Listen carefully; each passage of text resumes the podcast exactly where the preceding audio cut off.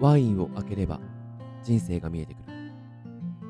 このポッドキャストは毎回ある二人がワインを一本開ける間にお互いの人生を語るそんな番組です。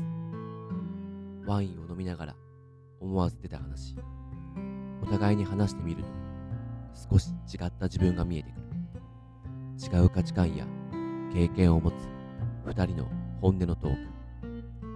それはまるでワインのペアリングのようにこの瞬間にしか生まれないものになるはず。ちょっと真面目な話をする差し飲みを今夜は特別に公開。番組の構成は1つのペアにつき3本構成。1本目と2本目はペアリングトークと題して前後編に分けてちょっと真面目な話を。3本目は酔ったテンションで話をする打ち上げという構成にしています。今回は私大地とつぼけんさんという方とのペアリングトーク後編になります。ひょんなことからいい年をした男2人で恋バナをしています。ぜひお聞きください。さあちょっといきます。じゃあ、ペアリングトークラジオ後編つぼけんさん大地でいきます。お願いしよます。ろしくお願いします。いっと言いながらちょっと乾きつつあるんで注ぎましょうか。いただきます。めちゃめちゃ美味しい。美味しいですねちょっとこれもうすぐこれ後半の早い段階でか開いちゃうなありがとうございます。じゃあいただきましょういいや、いい企画っすね。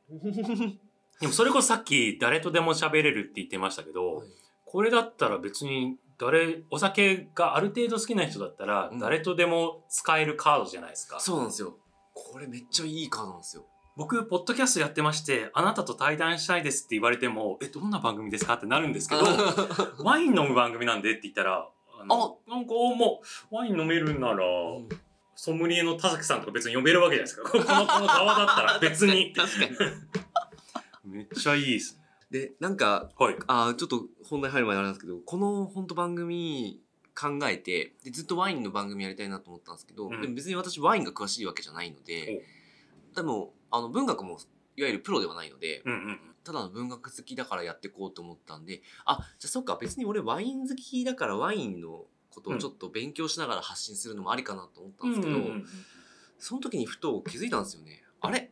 俺多分誰かと話すのが好きなんだみたいな、うん。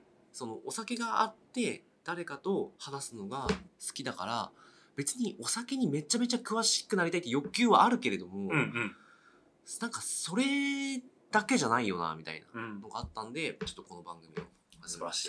ええまあ、結果こうして坪健さんとも飲めてるああ、最高です。ありがとうございます。で多分前半ちょっとどう編集するかあれなんですけど、はい出てる話からちょっとつなげたいなって思ってることは、ちょっとアイデンティティの話なんですけど、なんか私あそれこそ前半で話したと思うんですけど読書会になんか多分、うんすすごくアイデンティティをうん。乗っけちゃったんですよ。でなんで乗っけちゃったかなって思うと一つはまあ自分としてうまくいったから、うまくいうんうんうんうんいけいったかなっていう成功体験っていう意よ味ですかね。うんそうですね、もうあってちっちゃいとこから始めて大きくできたぞみたいな。経験がやっぱすごく自分にとっては重要だったっていうのとやっぱりそれを、まあ、その当時いろんな人が、まあ、認めてくれたというかあの支えてくれたというか、うん。ちょっとどう言っていいかわからないんですけれども、まあ、とにかく好意的なあの目でいろんな人が見てくれていたので、うん。しかもあの自分がこう好きな人たちがですねだったんですごいアイデンティティというかアイデンティティという言葉をどう定義していいかもうちょっとわからないところあるんですけど、ん。そこに自分の何かをすごく乗っけてたのがあってでやっぱりそれがこう崩れそうになるとうん。非常に不安になるっていうわかります。経験がやっぱりあったなって思ってます。これでちょっと話したいのはなんかそういうことってなんでしょうねなんかともすれば人から見ればいやそんなくだらないことに自分の何かをかけてとか、自分を支えた気支えてもらってる気になってっていう感覚を持たれる方もいると思うんですけど、うんでも自分はすごくこれはいいことだなってちょっと思っててやっぱり人ってあの自分がやったことがこうどう影響してどう巡り巡ってきて、うん。こう自分のなんか存在意義とか自分がいるからこそ成り立ってるものがあるみたいな感覚を持てるっていうのはすごく重要だなって思ってるので、なんかそういう意味ではやっぱそのあまあいすごく雑な言い方をすれば承認欲求なのかもしれないですけど、うんそういうのって結構大切だなと思ってます。っていうのをさっき坪健さんのそのうんし取材に行きまくる話を聞きながらちょっと感じました。うんいやめっちゃわかるな。あの究極の幸せ4つって話してます？なんすかそれ。究極の幸せには4種類ある はいはい。あの日本理化学工業っていう、はいはい。障害者を雇用しているチョークのよくあのドラマとかドキュメンタリーとかもよくなっている、有名な会社なんですけど人の幸せっていうのは4つあるんだと、うんうんな4つしかないんだと、えー人に愛されること。うん。人に褒められること。あ人の役に立つこと、うんうん。人から必要とされること、うんうん。でこの愛されること以外の褒められる役に立つ必要とされる、うん。これは実は仕事でも達成できるんだ。そうですよね。確かに。はい。うんうんうん。だからその働いてて幸せになる職場を作るんだっていうことをおっしゃってるんですよね。うんうんでその読書会に関しては仕事じゃないわけじゃないですか。そうですね。は いでもう一方で仕事には3種類あるっていう話がありまして、これは僕一緒にほぼ教育最前線をやってる。相方の大ちゃん先生が言ったことなんですけど、仕事って3つあると。うんで、えーいわゆる仕事ですね、ワークはいと私事、はいまあ、プライベートはいはい。と志事とかく仕。事はいはいまあ、はい。自分のお思いであったりとか本当に根本をなすような、うんあのライフワークみたいなことですね。でこの3つのバランスこの3つの仕事のバランスで、まあ、人は仕事というふうにしているっていう話があってなんでその読書会に関してはワークではないうんうんうん。けれども、えー私事プライベートでもあるし志事にきっと入っていたあー。だろうあな確かて思いながら聞いてました。になるほど。志か。うん。確かに。ね。ねなんかいわゆる仕事だけじゃうん仕事で売り上げがいいねとか、もうまあ、もちろんこう評価されるってすごい幸せなことですけど、うんうんやっぱ人ってそれだけでは幸せになれないんですよね。そうですね。うん。だからそれであのあなたのおかげで仕事上でもあなたのおかげでとかあの本当に頑張ってる姿見てるよとかうんうんうん。って言われたらすごく幸せですし数字じゃ測れないようなことをやっぱり満たさないと幸せって言えないんでだからワークの評価だけではダメなんだなーって改めて思うとこっすね。うん。確かにな そうなんですよね。前職、うん、つもげさんでもあれですか？やっぱはい。今の仕事で評価されるとめっちゃ嬉しいですか、すごい嬉しいんですけど、はい。僕自分自身にあんまり重きを置いてないってことが最近分かってきたんですよ。はいはい面白い。どういうことですか？例えば僕服そんなに無頓着なんですけど、は動きやすさを優先しているんですけど、はいはなんでその例えばああんま言われないですけど「つぼけんかっこいいね」とか「ファッションおしゃれだね」とかって、うんうんうん言われたらちょっとプチ嬉しいぐらいなあ嬉しいなぐらいの感じです。でもそれよりもやっぱ僕はものづくりをしてるんではいプロダクトコンテンツが評価されてほしいっていう思いがあるのでなるほどだから、ほぼ教育最前線めっちゃ面白いねって言われたら、しゃーわかる ーいいんですよ。僕もいいと思ってるんですよ。おすすめって思うんですよね。自分はそんなに、かな。ああそうそう今あの、ん。こ古典これは T シャツおもむろに脱ぎまして。と思って。あの、はい。脱いだ瞬間分かったんですけどいつ言おうかな古典ラジオ T シャツを、はい。高知さんが作ったと言われる。あそう古典ラジオ T シャツを着ております。いやでもそうですね。やっぱ自分が作ったコンテンツしかもあのやっぱ自分がいいと思ってうんリリースしたやつほど評価されるとめっちゃ嬉しいですよね。そんな嬉しいことないですよね。お金とか関係ないですからね、数字とか。うん本当に。そう再生回数がその回だけ低かったろうがだろうが。だろうがあのもう何人かから「いや今日の回よかった」よかった。あれ言うとめっちゃテンション上がりますもんね、うん。すごいわかる、うん仕事はいでは、自分まあちょっとさっき前職の話も、はい。あ。のうち、えー、と収録する前にちょっとしましたけど、うん。なんかその前職の評価軸がすごいよくわかんなくて。おなんかこうなんか評価されても全然嬉しくなかったんですよね。いわゆる KPI みたいな数値目標があります。あ、あります？あって。りますけど？あってで、うん。その数値が結構やっぱり状況によって変化するんですよ。あでクリアしてるればそれはあの褒められるんまあそうそうですねですけど、うんでもなんかいつもと同じことをやってるのに褒められる時と褒められない時あるなみたいな感じなんですよねあ。なるほどね。ちょっとこのその辺がガッガッってうん。会社の流れから結構ああ。上下するんでなるほど。なんか評価き評価の基準がああ。状況によって変わるんですよなるほどね。まあいろいろあるんですけどだからなんか自分としてはずっと同じことをやってるまあ周りを見て動けなかった自分はいるのかもしれないですけど、その辺ちょっと鈍感っていうかあのその辺のアンテナが低いとこあるんでうん。あるんですけどなんかそれでだだやたら評同じことしてるのにやたら評価される時と評価されない時があって不思議だったんですよね。ちょっと釈然としないですね。そしたらね。別にそあの言い方なんですけどあんまり評価気にしてないタイプ。でまあ自分がこう満足できる。る仕事をすればいいかなってうんいつも思っちゃってるんで、あなんこうちょっと何が言いたいかあれなんですけどえっ、とやっぱそのワークの部分うん。でこう評価されるっていうこととやっぱり自分がやりたいことをやってて評価というか誰かに喜んでもらえることうん。っていうのはやっぱ全然こう自分の中で違いすぎてうん。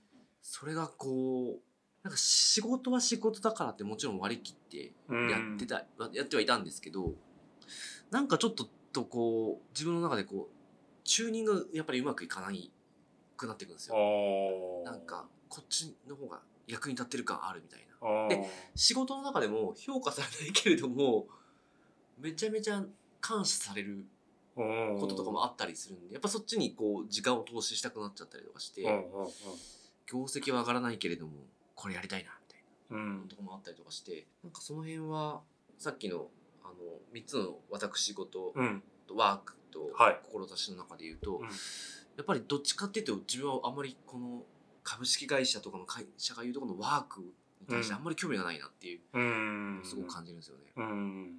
あくまでもこう、しのぎというか。うん。うん。あもちろん収入も大切なので。もちろん。あの頑張るんですけど、うん。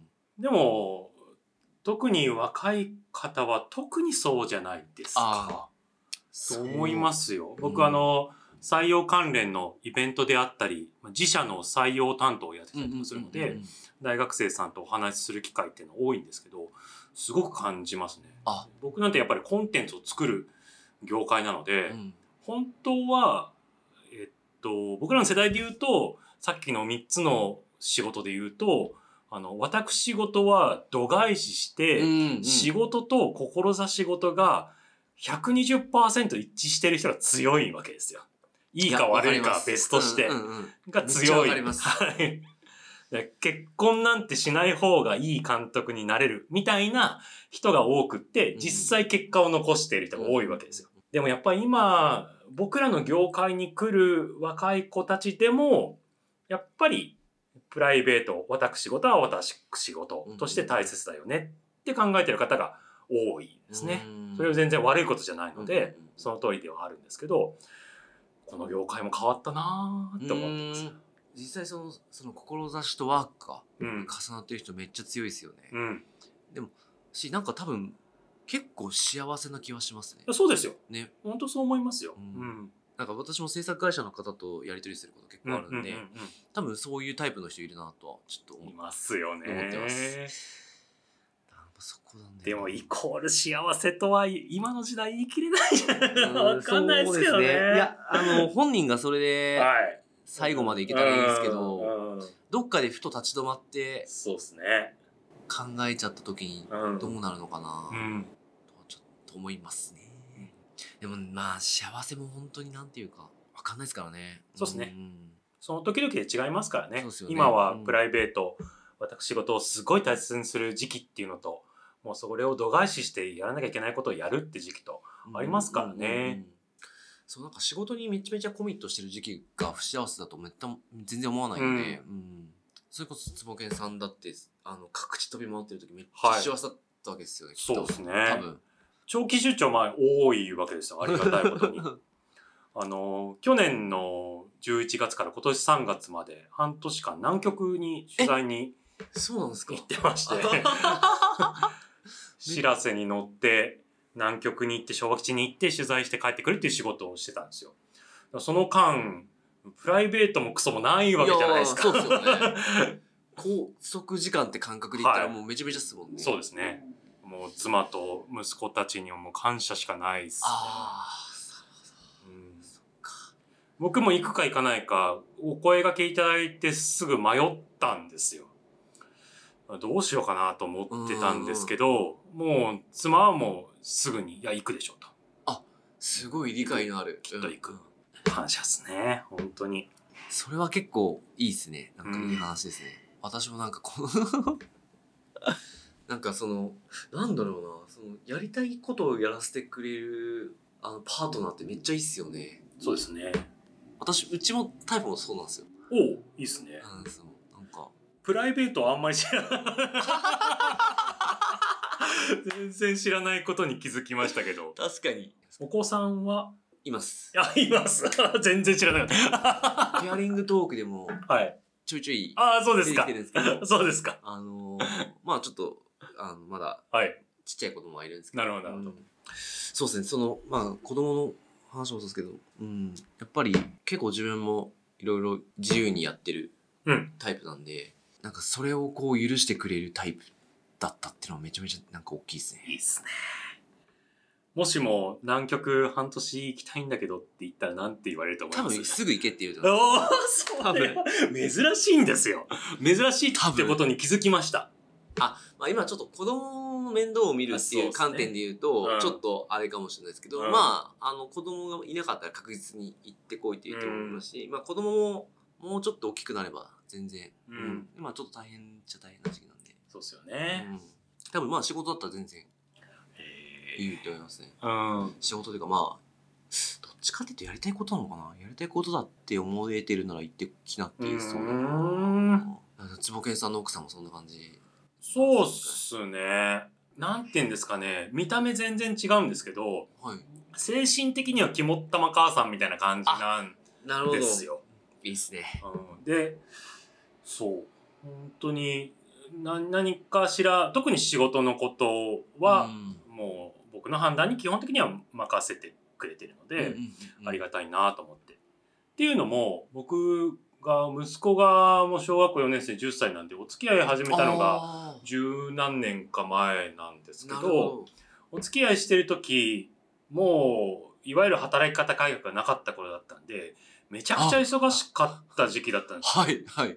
でお付き合い始めて僕結構すぐに北海道でに3週間4週間ぐらいの連続の出張があったんですよ。うんうんうんでそれが密着ドキュメンタリーもので、あえっと、ほ札幌高速管理隊。あのいわゆる高速道路の黄色いパトカーですね、あれの密着と旭川極寒ホームレス密着っていう2本立てで 一人でカメラ持って取材して帰ってくるっていうのをやってたんですよ。真冬に。えで旭川のマイナス20度を下回る中あのホームレスって旭川のホームレスって夜寝たら公園とかで寝たら死んじゃうわけじゃないですか。そうですよね。だから夜はうろうろ動きまうあ夜はうろうろ動き回って体動かし動て、かして、いそはい、で昼間は、まあ、デパートとかに寝るっていう生活をしてるんですよ。なんで夜な夜なずーっえと、うろうろしてるところに一緒について回ってたんですよ。そしたら見事に風邪をひきまして。いやーいやというかもうすごいすごいですね、うんで、お付き合いしたばっかりだったので、はいはいあのー連絡もできないの夜中ずっと一緒に歩き回ってますからね。で、ずっとそういう生活をしてたら、当時 LINE もなかったんで、メールとかをずっとしてなかったわけですよ。あはいはいはいで、お付き合いし始めて数ヶ月、1年ぐらいだった、まあ、当時彼女は大変怒りまして、そうですよメねールの1本ぐらいできるだろうと。携帯持ってないのかと。うんって言われた時に、僕はもう風邪をこじらせて、病院で点滴をしてたんですよ。あで、ごめんと。あの、本当に連絡できなかったことは謝るんだけど、今点滴終わったら、また取材に行かないといけないから、あの、あの、一回待ってくれと。っあていう連絡をしたところ、あ、世の中にはそういう人間いるんだって彼女思ったらしいんですよね。そんな思いで仕事している人いるんだって思ってくれたみたいで、そっからもう一切その時を境に言わなくなりましたね。うわーすごい新種発見、新種として登録しようみたいな 感じですよね。そういう人間カテゴリーに、新新設してもらったカテゴリーに入れてもらったんで、じゃあもうまあそういう人として応援しようって思ってくれたみたいで、ちゃいい話だめっちゃいい話。同業者でも、同業者じゃないんですけど、うん。同業者でもなかなかそうはいかないそうので、ですよね。よかったなと思って、いいい方と結婚できたなって思ってます。いやわかる。あーでもどうしよう。なんかすごいあれなんですけど。いやそう私も。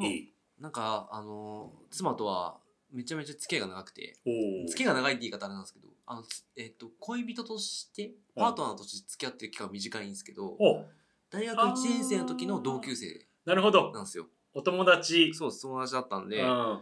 でなんもうずっと認知はし認知っていうか関係はあって、うんわかりますわかりますで。なんかのあの時にうんちょっと、あまあちょっとこれ前のペアリングトークでも話してるんですけど一回ええ。私婚約破棄をぶち込まれてるのえで、え そう。なんで結構こうグッとローンになってる時期があって。おでその直後ぐらいに再会というか。なるほどね。で別に付き合うあれはなあのうん。わけではなんでしょうね。まあ付き合うつもりもなくうん。あのたまたま同窓会で再会したんで、うん。であっちはもうちょっとその時フェイスブックかなんかでちょっと俺結婚するみたいなこと言ってたんで。そうもっすよね。もうあの結婚したつもはいはいはいはいはいはいしたは友達みたいないはいはいはい。感じ。であこの間結婚したでしょ？おめでとうみたいな感じで。いやちょっとみたいな。あれだったんですけど。なるほど。なるほど。だったんですけど。でそこからまあ別にうはないろいろ話してちうん。ょちょちょっと今度飲み行こうかみたいになっうんうんて、飲みに行ったらまあちょっといろいろ馬があってうん。付き合うことになって、まあ、最終的に結婚したんですけど素晴らしい。でもめちゃくちゃドライな感じの子で、うん。あのそれこそ逆っすねその子がちょっとちょっと大変な時期があって、うん。妻が、まあ、結婚する前ですけどうん。ちょっと大変な時期があってで大変な時期だって分かってて、うん。大変な時期だからこそ彼氏としてはうん。ちょっとちゃんと連絡して、おこうなんだろう支えなきゃいけないんじゃないかみたいななるほどなるほど。支えなきゃいけないっておこがましいですけど、うん。なんかこうサポートできることがあったいや、素らみたいな敵ですよ。素って敵。いう気持ちになってうんて連絡したんですけど、はいい、やごめん今ちょっといもう自分いっぱいいっぱいだから返せないうんうんうんでもう多分しばらく連絡できないと思うみたいなうん。パンってきてうん。あそうか大変だけど頑張ってるんだなと思ってじゃあいっかと思って連絡3ヶ月ぐらいとか取らなかったんですけど、へえ。でまあちょっと落ち着いてうん。それからまたまああれですけど、でもなんかそれこそ本当付き合いたてうん。の頃、本当付き合いた後っすよね、うん。月に1回も連絡取らない関係ってすごいなって思ってそうっすね。その時に自分は、まあ、分かんないですけどあこういう関係ありなんだって思ったんですよね今まではなんかこうベベタベタじゃないですけど、うん。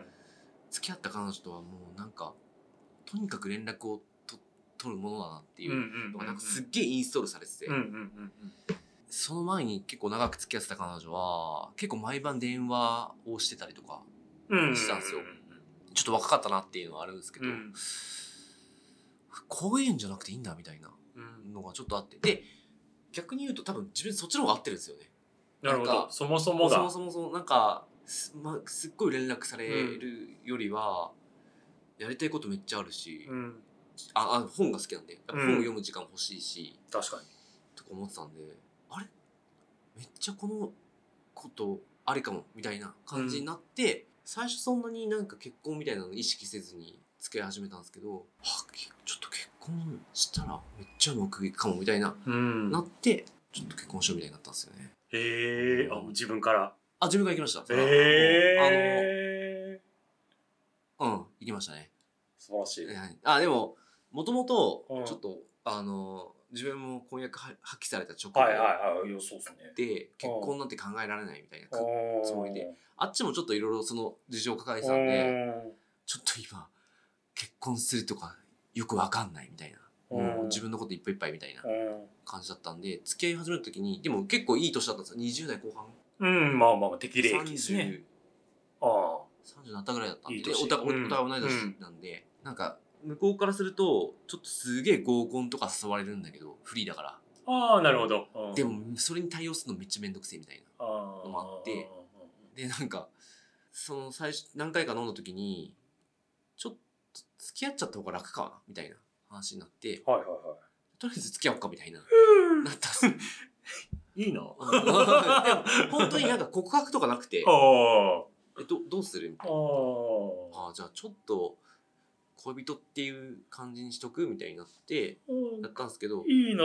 久々に恋バナしたい。キュンキュンしちゃうんですけど何いいっすね。何それ。そうなんですよ。っていうすごいでその時にあのお互いまあ適齢期だけど、うん。ちょっと結婚は考えないでいようっていうあれでなんか付き合い始めたんですけどうん。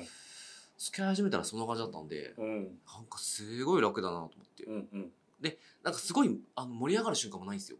うんうんもうんうん。う関係も結構長いしでも多分お互いなんか信頼とはまた違うんですけど、まあ、一緒にいて楽だったんでしょうね。だからちょっといろいろ落ち着いた段階でちょっと今後どうするみたいな。別には結婚するなら結婚するでありだと思うんだけどみたいな話をしたらあ。は全然乗ってきたんですよね。ああじゃあしようしようしようみたいな。なってあはじゃあちょっと今度挨拶しに行くわみたいなあれになったっていう。あぬるっと始まってぬるぬるっと決まった。あいやのー。ままいまだに自分も言うしあっちも言うんですけどプロポーズしないんですよ。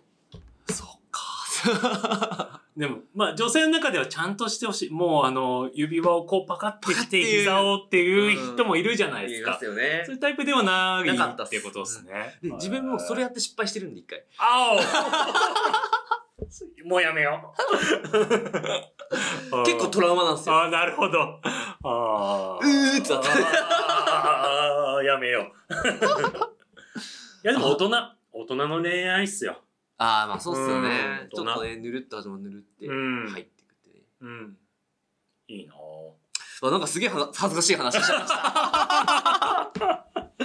久々恋愛いやーそうっすね。トークしたなぁ。それいやすげえどうしよう。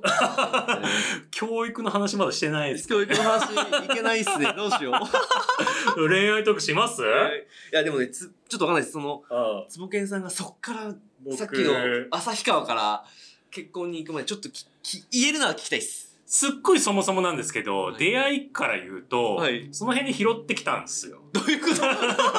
どういうこと？僕の当時彼女。その辺でほいって拾ってきたんですけおど、おおそれもよく、本人の前でもよく言うんですけど、おあのー、僕バーがすごい好きなんで、階段が急なバーがありまして、階段の急なバーで転んだ女性がいたので、お大丈夫ですかって言って、じゃあ付き合いましょうって言って。夫 ざざっと言うとそんな感じっすね。ああ面白いそこで仲良くなっはいたんですよね。で、もともとバーテンダーさんだったのもあったので、当時は違ったんですけど、もう辞めてたんですけど、お酒が好きだったんで、そこで仲良くなったりとかして、うんうんうん業界も全然関係なく、その辺で拾いました。落ちてたんで。大丈夫ですかそれ？本人にも言ってます、本人の前ででもそっから、はいでもまあそのフィーリング合うか合わないかは別問題じゃないですい。か、そうですね。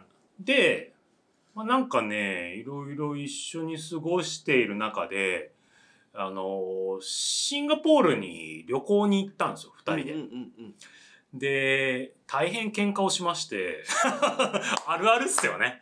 海外行ってね。わかるえーで、帰ってきて、めっちゃわかるで、いろいろ喧嘩のついでに言い合った末、じゃあ、1ヶ月同棲してみるか。え？ー、なぜかなった。よくわかんないけど、わ、わーわー言う中で。じゃあもうやるならやとことんやろうぜみたいなそうそうそうそう。それで、えーそれで決めようぜ。マジかすごい面白いってなったんですよ。はいはいで、それで、じゃあ、もう、その初日に、じゃあ、1ヶ月同棲記念だから、飲みに行こうぜってなって、その1ヶ月はスタートする初日の居酒屋さん行って、で、次の2次会目行こうってなった時に、すっごい酔っ払って千鳥足のおばあちゃんに、その移動の道中で会ったんですよ。はい。で、めっちゃ千鳥足のおばあちゃんってあんま見ないじゃないですか。そうですね。まあまあまあ。千鳥足、ゴミ箱突っ込みそうになってるんで、うん。大丈夫ですかって言って、いや、本当こうもうなんか、送りますよとか言って、二人でこう言うわけですよ。うんうんで、そのおばあちゃん大丈夫ですか？って言ってたら、そのおばあちゃんが、あの、こんなに素敵な人たち会ったことないと。飲みに行こうって言われたんですよ。千鳥足のおばあちゃんが。いやいやいやいやいやいや。おもろと思って、いや、行こう行こうって言って。どうやら自宅の近くだったみたいなんで、まあ行きましょうって言って、千鳥足のおばあちゃんと同棲始めた初日の二人、三人で飲んだんですよ。はいで、よくよく聞いていたら、そのおばあちゃんのお名前が、僕の妻の学生時代に亡くしたお母さんと同じ名前だったんですよ。えなんすかその奇跡？奇跡。本当に？本当に。本当に本。当ですか？で、別にそのおばあちゃんとはそのな仲良くなってうん送ったりとかして、まあ、後々お手紙のやり取りとかするんですけど、もうその初日で、もうそういうことだなと思って、うん。もうそうだと。まあ別になんか、ああだこうだ言ってるけど、その、ああだこうだ言ってて、それを機に別れたってまあいいわけじゃないですか。うん。めんどくさいからってことで。別れてもいいけどまあでもまあ同棲チャレンジしよっかって言ったってことは、うんまあ何かしらお互いいいと思ってたからもそうなわけだしうんうんうんで初日そんなこともあったんでうんいやもう決まりだなと思うんって、うんうんで僕は思ってたんですけどじゃあプロポーズをどうするか問題は誰しもあるわけじゃないですか。はいはいはいでもこれは僕は決まったことなんでちゃんとしようと思って一応ちゃんとしたんですあかっこいいよ。はい。俺ができなかっできてやった。ややったまあ まあまあはい。で僕あの茶道を当時やっへてたかやりやり終えたかぐらいでおお茶がすごい好きだったので、茶道教室にまあ行ってた時期があったので、これは茶室だなと思いまして、京都僕大好きなので。うん。京都に一緒に旅行に行ってで茶室があるホテルで茶室をお借りしましてでお茶立てるよって言って一緒に茶室でお茶飲んだんですよね。うんでってまで言うと大体の人の反応はお茶飲んだらそこに指輪入ってたんって言われるんですけど、っていうわけではなく、妻に、えっと、当時彼女に、えー戦国時代は武将と武将は茶室で秘密の会話をしてたんですっていう 前振りからはい。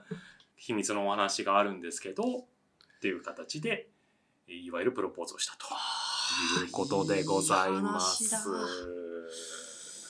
うわー。めっちゃいいっすね。テレビマンなんでね。やっぱりエピソードを作っとかないと。でその場で OK でした？それともあそうですね。あ OK でしたしめちゃくちゃびっくりしてましたね。あなんかその前に清水寺でうんうんうん。あのーおみくじ？うんおみくじ引いてあ悪かったのかな？恋愛運とか結婚運とか悪かったのかな、うんうんうん。悪かったみたいな写真が残ってるんですけどもうスーンですよね僕はね。そこでリアクションしちゃダメじゃないですか。テレビマン的には。ああそうなんだみたいな。っていう前振りも込みでやってましたね。いやーちょっとなんか急な恋バナになって恋バナしないっすねもうちょっと久しぶりにこの自分の俺もエピソードトークしましたし、ねえ僕いやしたことない。友達にも言ってない。あのーその辺で拾った話はよくするんですけど、はい。プロポーズの話はほぼしたことないと思いますね。私もこの辺まで細かい プロポーズしてない問題たまにするんですけど。なるほどなるほどちょっとこんな細かく話したことない。いいっすねいいっすね。やっぱちょっとお酒の力すごいですね。そうっすね。ちょっとこのままちょっと打ち上げいきましょうか、行きましじゃありがとうございました。ううい。じゃあちょっとこれで一回止めます。